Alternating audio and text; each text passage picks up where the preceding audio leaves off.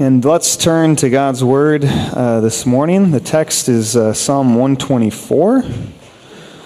Psalm 124. We are in a sermon series looking at the Psalms of Ascent. This is uh, going to take us straight through Advent and up to Christmas. So we're going to be in these Psalms for a while, and we're a little ways in now. So, Psalm 124 this morning. And this is what the psalmist wrote for God's people back then, as well as for us as God's people today. If the Lord had not been on our side, let Israel say, if the Lord had not been on our side when people attacked us, they would have swallowed us alive when their anger flared against us. The flood would have engulfed us. The torrent would have swept over us. The raging waters would have swept us away. Praise be to the Lord, who has not let us be torn by their teeth. We escaped like a bird from the fowler's snare. The snare was broken, and we escaped. Our help is in the name of the Lord, the maker of heaven and earth. This is the word of the Lord. Thanks be to God. Brothers and sisters in Jesus Christ, one of my favorite podcasts is a nerdy, super in depth history show called Dan Carlin's Hardcore History, because of course it is. Um, you know enough about me at this point to know that's the sort of stuff that I'm into.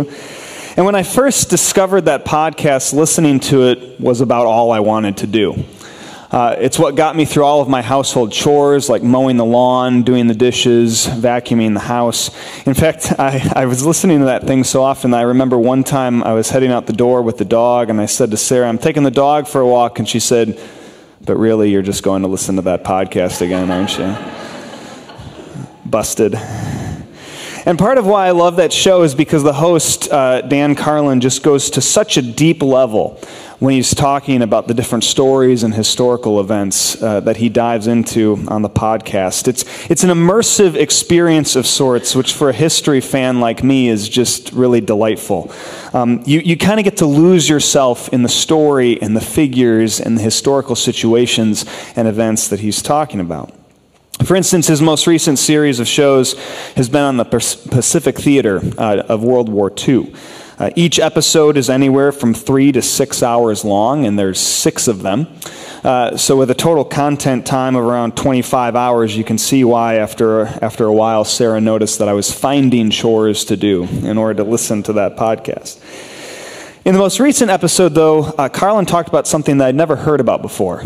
Uh, when I was younger, uh, World War II was kind of a, uh, learning about it was kind of a hobby of mine. I was just fascinated by it. My grandpa had served, and so I wanted to know everything about that, that war. But I had never heard this, which was uh, in 1944, as, as the war was sort of drawing to a close, um, one of the last ditch efforts that the Japanese tried was an invasion of India. There were a number of reasons they did that, but according to Carlin, at least one of them was to see if they could spark a revolution there. You see, at the time, India was still governed by the British, uh, who were obviously part of the Allies, fighting against the Axis powers that included Germany and Italy and, and Japan. And so apparently, part of the Japanese rationale for, for invading there was to see if maybe they could get uh, the nation of India to break away from their British overlords and revolt against them. There had been rumblings about independence for quite a while in India at that point. And so, what if, wondered the Japanese, all those Indian troops who are serving with the British forces suddenly stopped fighting us and started fighting them? What if India was no longer on the side of the Allies, but suddenly on their own side? What might that do? What effect might that have? How might it affect the war? I'll suffice it to say that the plan didn't end up working out for the Japanese, but it's an interesting question, right? What would have happened if that had succeeded? How would it have affected the war? It might not have been the tide turning event that the Japanese were maybe hoping it would be, but how might his- history have looked different if India and its millions of people suddenly weren't on the side of the Allies and instead were on some other side? Well, here in Psalm 124, the psalmist actually plays out a similar sort of hypothetical situation.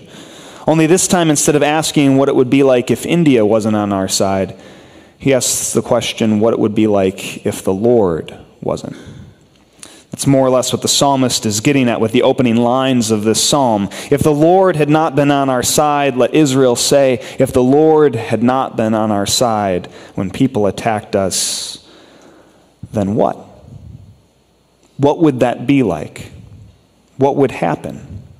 What would become of, of God's people if the Lord suddenly disappeared? If he suddenly removed his protective hedge from around his people?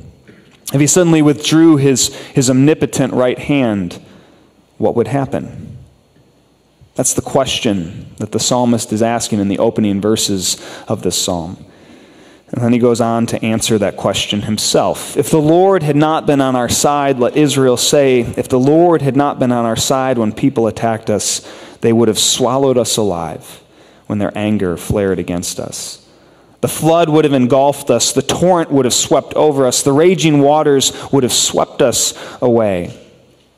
In other words, says the psalmist, if it wasn't for the Lord, it wouldn't be pretty. It wouldn't be okay. In fact, it wouldn't be something that the Israelites could even talk about because the simple fact is that they wouldn't be there.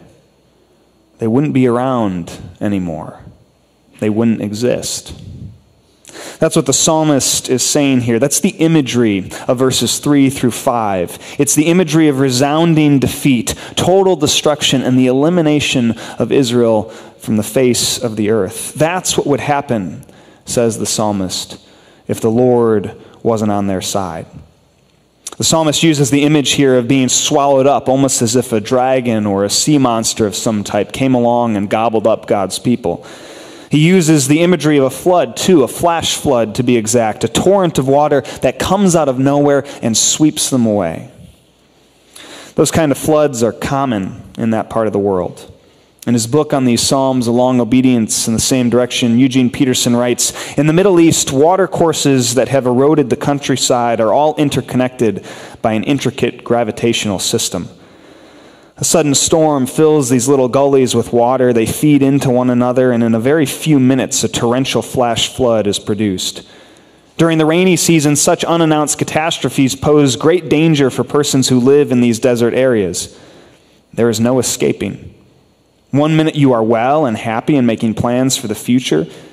The next minute, the entire world is disarranged by catastrophe. I actually know something about that from personal experience.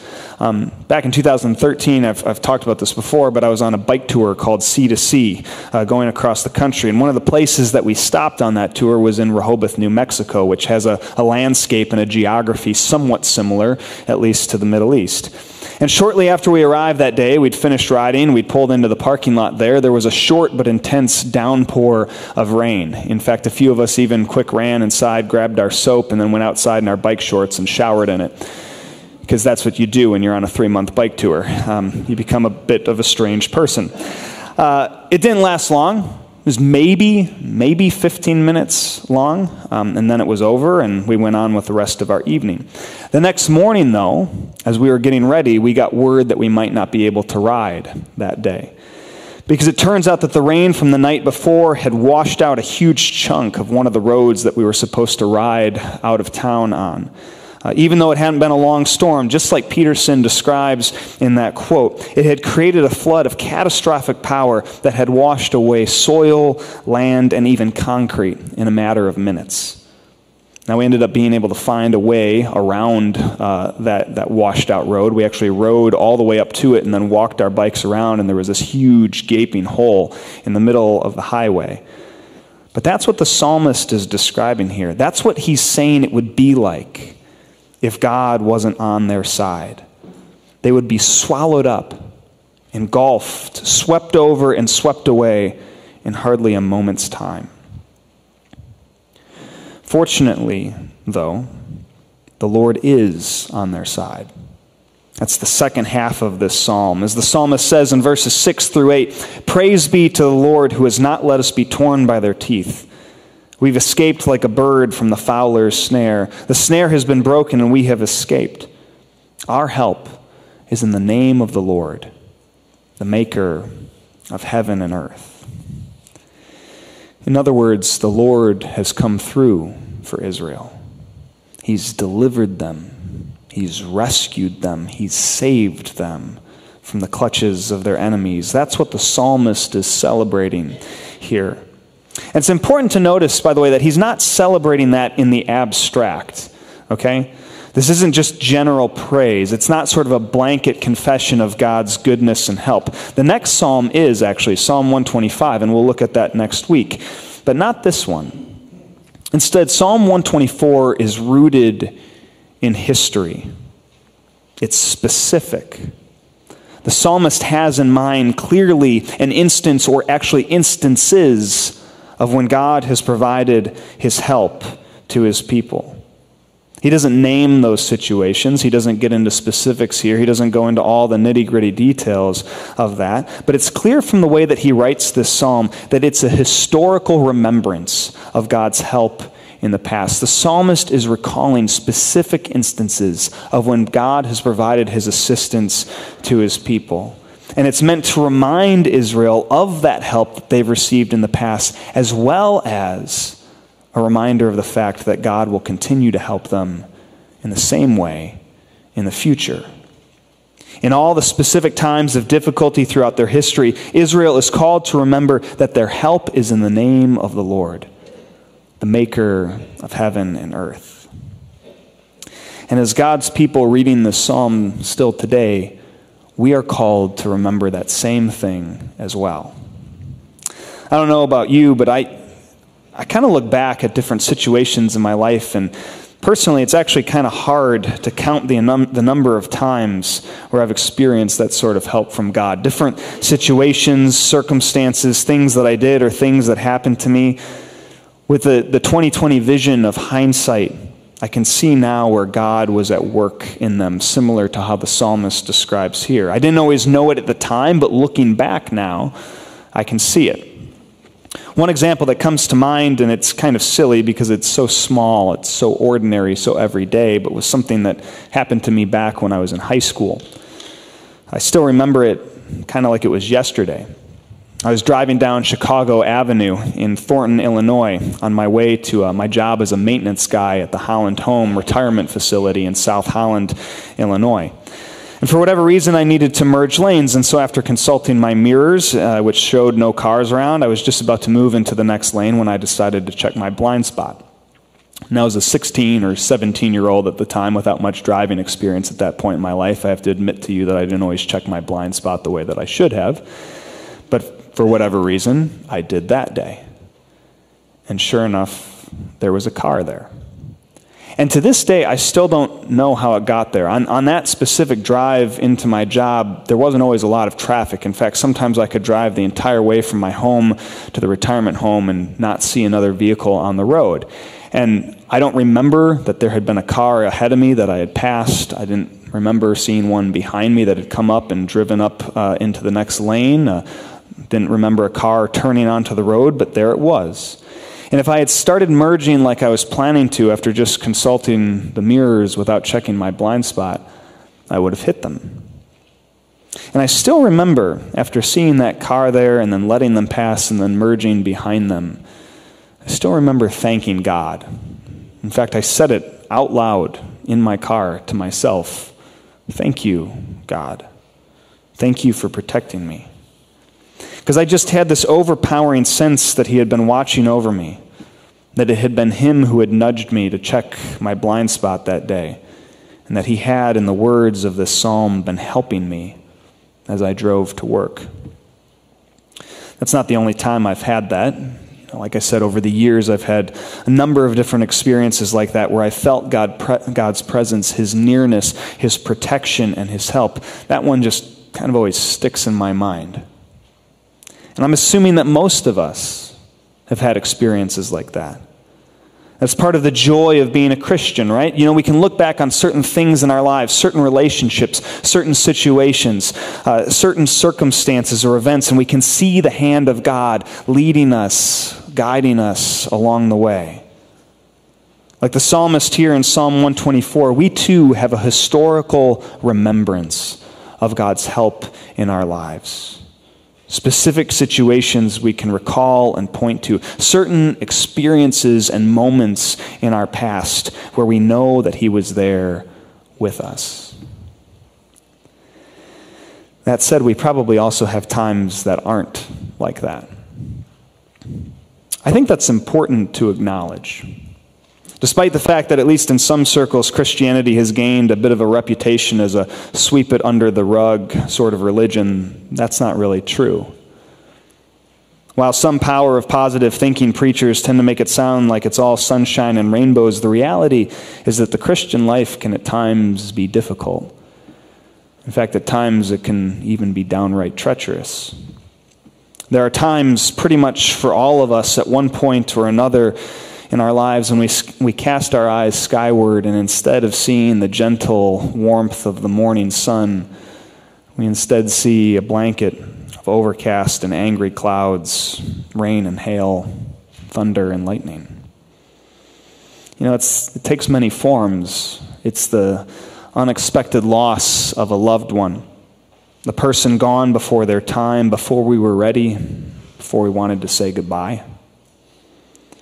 It's the betrayal of a friend, someone we trusted, somebody we liked, somebody we might have even loved, who now, because of something they've said, something they've done, something they didn't do, has made it abundantly clear to us that they don't like or love us in return. It's the child who walks away from the faith, leaving us with a gnawing uncertainty about what they believe, what their relationship with God looks like, and what we might have done differently as parents. And in moments like those, the question comes in, right? Where is God then? Why didn't He do something? Where is His rescue, His deliverance, His help? I'll be honest, I don't know. I don't always have a great answer for that. I think it's important for pastors to admit that sometimes, to not sugarcoat it, to not try and explain the pain away, to admit when the Hallmark card and cookie cutter answers aren't going to cut it. I don't know. That's the hard truth of this psalm, the hard truth actually of Scripture as a whole. Just because God has been our help in certain circumstances, or is our help in general, it doesn't mean that we'll experience that help in every single situation, at least not the way that we would like or want. Remember, after all, that this psalm, Psalm 124 was written and sung by people who would eventually be invaded, overthrown, defeated, and then deported far away to the land of Babylon. That's precisely the kind of situation and attack from their enemies that the psalmist praises God here for preventing in their past. And yet, when Nebuchadnezzar and his legions showed up, he allowed it. Why? Again, I don't know. I don't know why God allows some of the tragedy and difficulty in our lives. We believe in and worship and confess a God that we don't always understand, a God who doesn't fit into our modern cause and effect way of thinking, a God that we can't nail down, put in a box, or explain away. There's mystery to him. He is God, after all.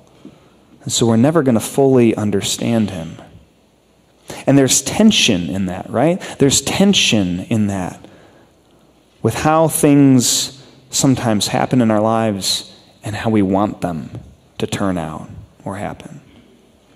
And yet, for as much as that's true, here's something else that's true too. If God could help us in the past, then He can help us in the future as well. Again, just because God has helped us in past situations, there's no guarantee that we'll experience His help the way that we want in every situation. But likewise, just because we don't experience His help the way that we want in every situation, it doesn't mean that we won't ever experience it again. That's the reminder that this psalm offers. That's the hope here. That's the truth that we need to keep in mind. God has been faithful in the past. Regardless of whether we've always experienced that faithfulness the way we wish, He will be faithful again. That's who He is. It might be hard to see, It might be hard to trust it. We might even second guess that that's who he really is from time to time. But as Christians, his disciples, those traveling this long obedience, this road of long obedience to him, it's part of what we confess to be true about him. I'll give you another personal example. A number of years ago, I was dating a wonderful young woman who I had fallen madly in love with. Uh, everything about her was perfect.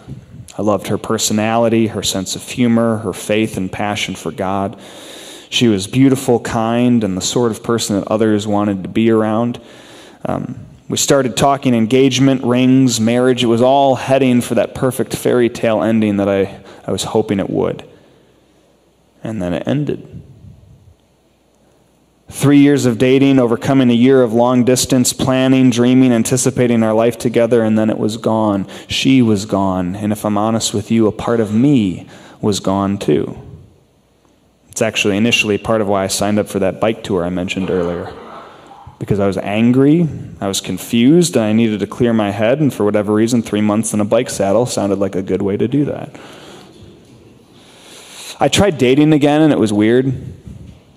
You know, I, I, realized that after three years of being in a relationship, I didn't really know how to date anymore. Um, for starters, I didn't know how to find people to date. I didn't know what to talk about with them when I did.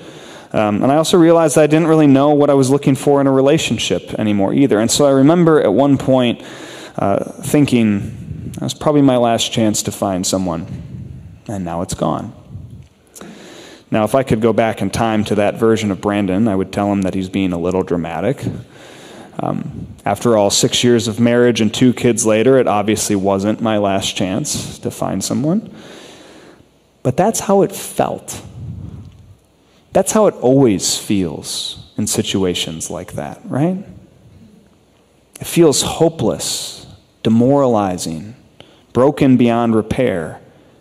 In those moments when it feels like God has removed his faithfulness from us, it's hard to imagine him ever being faithful again. And yet he is. He is faithful. That's what we confess. That's what we believe. As the author of Hebrews puts it, faith is confidence in what we hope for and assurance about what we do not see, even when we don't see it, even when we don't understand. In fact, especially when we don't understand. As Christians, what we cling to, what we hope for, and what we trust about God is exactly what the psalmist says here. He, God, the maker of heaven and earth, is our help. And we see that most clearly in the gospel. After all, did God's faithfulness seem clear at the cross? Did that seem like a good idea?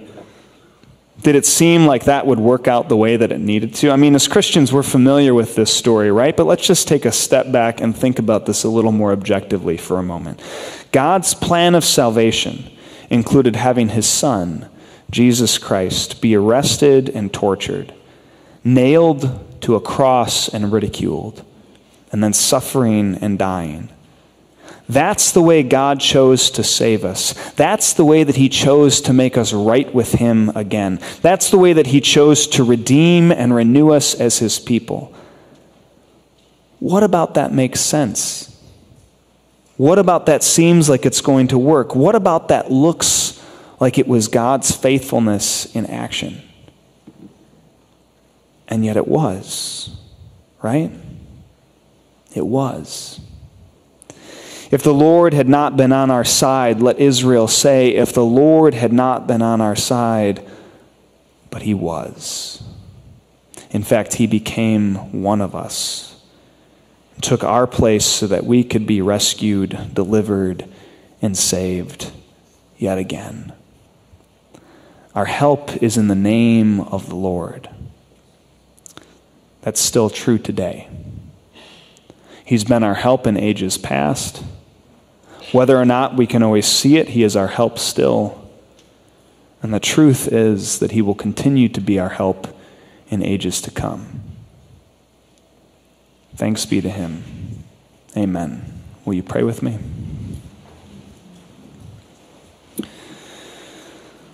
Lord, Father, Son, and Holy Spirit, we thank you for your help. We can look back with the hindsight vision, 2020 vision, and see that you have been our help in the past. You remain our help still today, and we continue to trust that you will be our help in the future. Thank you for providing us with that help, for caring for us and protecting us as your people. And it's in the name of the one who makes that help possible, the name of Jesus Christ, that we pray. Amen.